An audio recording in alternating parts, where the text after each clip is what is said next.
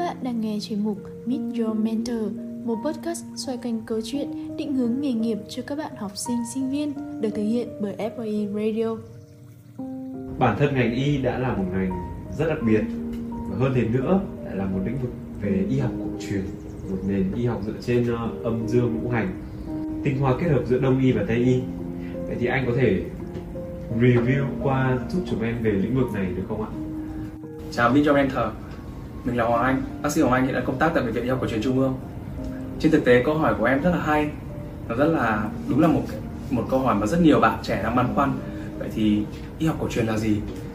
Thực tế trước đây khi nhắc đến y học cổ truyền người ta thường hình dung là có những ông lang bà mế, xong rồi có những bác thuốc sắc nghi ngút khói hoặc là những cái kim vừa dài vừa sắc đâm vào sồn sột vào người nhưng ngày nay thì y học cổ truyền nó khác hẳn hoàn toàn không chỉ đơn thuần là y học cổ truyền nữa mà là sự kết hợp giữa các phương pháp điều trị y học hiện đại và phương pháp điều trị y học cổ truyền tận dụng những thế mạnh của từng loại phương pháp điều trị trong từng bệnh khác nhau. Ví dụ, có một số bệnh như là liệt bảy ngoại biên hoặc một số bệnh như hội chứng cổ vai cánh tay thì y học cổ truyền, phương pháp của y học cổ truyền sẽ là phương pháp chính để điều trị kết hợp với y học hiện đại.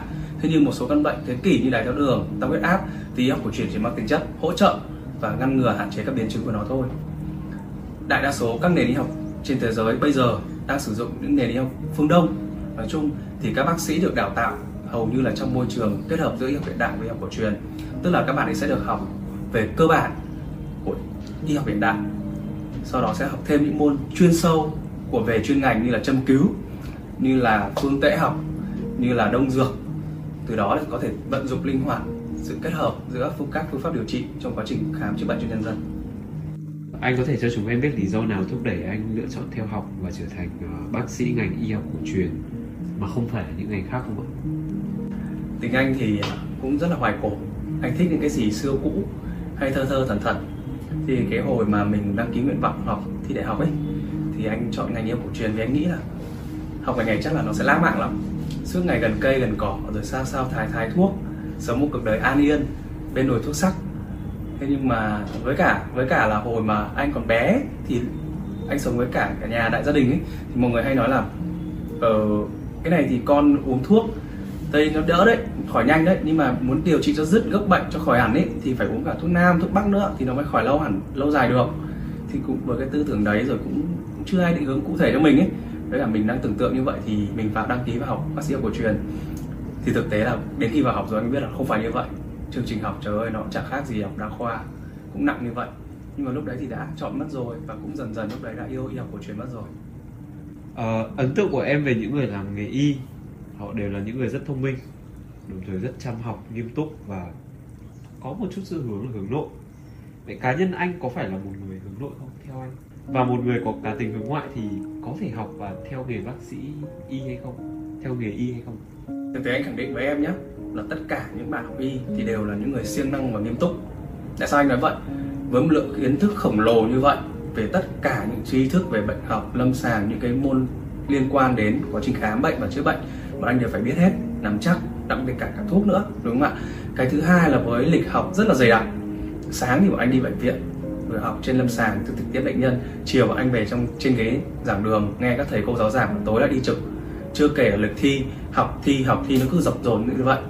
Thì nếu mà không siêng năng ấy, không chịu khó học trên mọi hoàn cảnh ấy, thì chắc chắn là không thể đảm bảo được hiệu quả trong quá trình học tập, cũng như hiệu quả sau này ra đời để mà khám bệnh chữa bệnh cái thứ hai là tính nghiêm túc. Tính nghiêm túc thì thực sự anh phải nói là bất kỳ một bác sĩ nào ra trường cũng đều rất nghiêm túc đặc biệt là nghiêm túc trong công việc. Bởi vì sao? Vì lúc đầu có thể mình vào trường y mình vẫn còn quen thói quen của cấp 3 là lông bông rất thoải mái. Nhưng khi vào trường y rồi bắt đầu tiếp xúc với những bệnh nhân đầu tiên rồi dưới sự hun đúc của thầy cô rồi mình được các anh chị khóa trên đi trước truyền đạt và hướng dẫn thậm chí là mắng.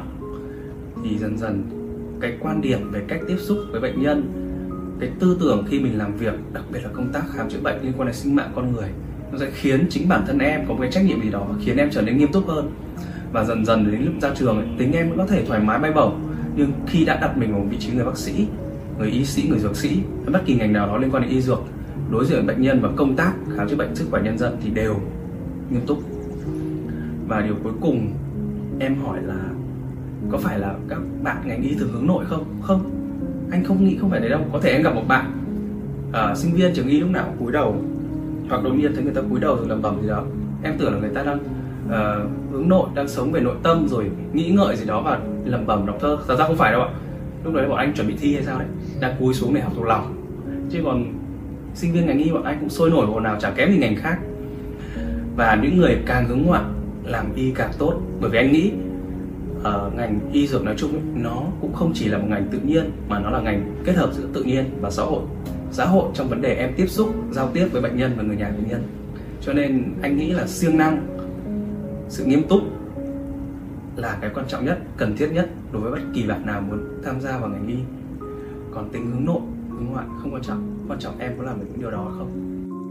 Vậy thì y học cổ truyền là ngành học rất có tiềm năng nhưng mà không phải ai cũng có hiểu biết cơ bản trước khi quyết định chọn cái ngành nghề này. Thế thì với một bạn trẻ có ý định làm việc trong ngành y và sâu hơn nữa thì là y học cổ truyền anh có những cái định hướng về việc mình sẽ theo học và thi vào trường nào và cần học những môn gì không à, thực tế để mà học một trường y đặc biệt là các trường về y học cổ truyền ấy, thì anh nghĩ là các em nên tìm hiểu kỹ là gì? Là các em sẽ đối mặt với những gì trong các chương trình học? Là các em sẽ học được những gì? Và mục đích sau này ra trường em sẽ làm gì? Có rất nhiều trường hợp các bạn gì ạ? Quay xe, đúng không ạ? Đến cổng trường đại học rồi thì chúng ta quay xe. Các em có thể học tốt tất cả các môn khoa học tự nhiên, nhưng chưa chắc các em đã cảm thấy thích hợp với ngành y đâu. Về ngành y, anh nói rồi ạ, nó sẽ yêu cầu nhiều thứ ở em hơn là chỉ có những kiến thức về khoa học, về toán, về lý, về hóa, nó còn là sự đồng cảm với bệnh nhân nó có một chút gì đó nhân văn học, có một chút gì đó lãng mạn, một chút gì đó liên tưởng, sinh động. Bởi vì trong, đến khi em học trong ngành y, em sẽ thấy, ví dụ, anh nói ví dụ như môn giải phẫu ấy, trong môn giải phẫu sẽ có một cái, có một cái vùng người ta gọi là hõm lào giải phẫu. Thì nhiều thầy cô bảo, thế các cậu biết tại sao chỗ này gọi là hõm lào không? Em không biết ạ. Thế chứng tỏ là cậu chưa hút thuốc lào rồi. Bởi vì cái chỗ đó hõm đấy nó trên tay này này, là ngày xưa các cụ hay cho thuốc lào vào đây v để tạo thành bi và hút thuốc lào. Đấy, cho nên là ngành y nhiều cái nó hay lắm nó phải có tính chất liên tưởng, nó không chỉ là khô khan khoa học tự nhiên đâu. Cho nên em hãy tìm hiểu kỹ trước khi đặt chân vào cánh cửa trường y. Em sẽ phải đối diện với cả những áp lực từ bệnh nhân, người nhà bệnh nhân. Em sẽ phải đối diện với áp lực từ thầy cô và các anh chị đi trước và em sẽ phải đối diện với áp lực từ chính phụ huynh gia đình của mình trong quá trình em học tập. Về mặt lựa chọn các môi trường ấy, thì anh nghĩ thì nó sẽ tùy theo sức học của mình. Em có thể thi vào các trường đại học như đại học y hà nội đại học y dược thành phố hồ chí minh đại học y huế là những trường mà đã có mã ngành đào tạo y học cổ truyền bác sĩ y học cổ truyền cũng như là học viện y dược cổ truyền việt nam một trong những trường đào tạo về bác sĩ y học cổ truyền rộng nhất lớn nhất. À, hoặc là em có thể học các trường chỉ có hệ đào tạo bác sĩ đa khoa thôi như là trường kỹ thuật y tế hải dương chẳng hạn. Rồi sau đó em có thể có niềm đam mê với học cổ truyền thì em sẽ do đó do sau đó em ra trường học sau đại học về y học cổ truyền để chuyên sâu hơn về y học cổ truyền em được biết là đối với ngành y dược thì sinh viên thường cần phải học thêm ngôn ngữ thứ hai là tiếng pháp. Vậy thì đối với ngành y học cổ truyền thì tiếng trung có phải là một ngôn ngữ cần thiết để học không ngoại ngữ là yêu cầu tối thiểu các em phải thông thạo và đặc biệt là tiếng anh. Bởi vì đại đa số tất cả các tài liệu, các cập nhật hướng dẫn chẩn đoán bây giờ thì trên quốc tế bao giờ cũng đi đầu và có những nghiên cứu rất sâu rộng. Thì đại đa số những tài liệu đó đều được ghi bằng tiếng Anh. Thì nếu các em có vốn tiếng Anh tốt thì em có thể tiếp thu được những có có tiếp thu được những cái kiến thức mới, đem lại hiệu quả điều trị cho bệnh nhân tốt hơn, hiệu quả hơn, nhanh chóng hồi phục cho bệnh nhân hơn. Còn với y học cổ truyền, đương nhiên nó cũng sẽ có những tài liệu và những nghiên cứu được viết bằng tiếng Anh.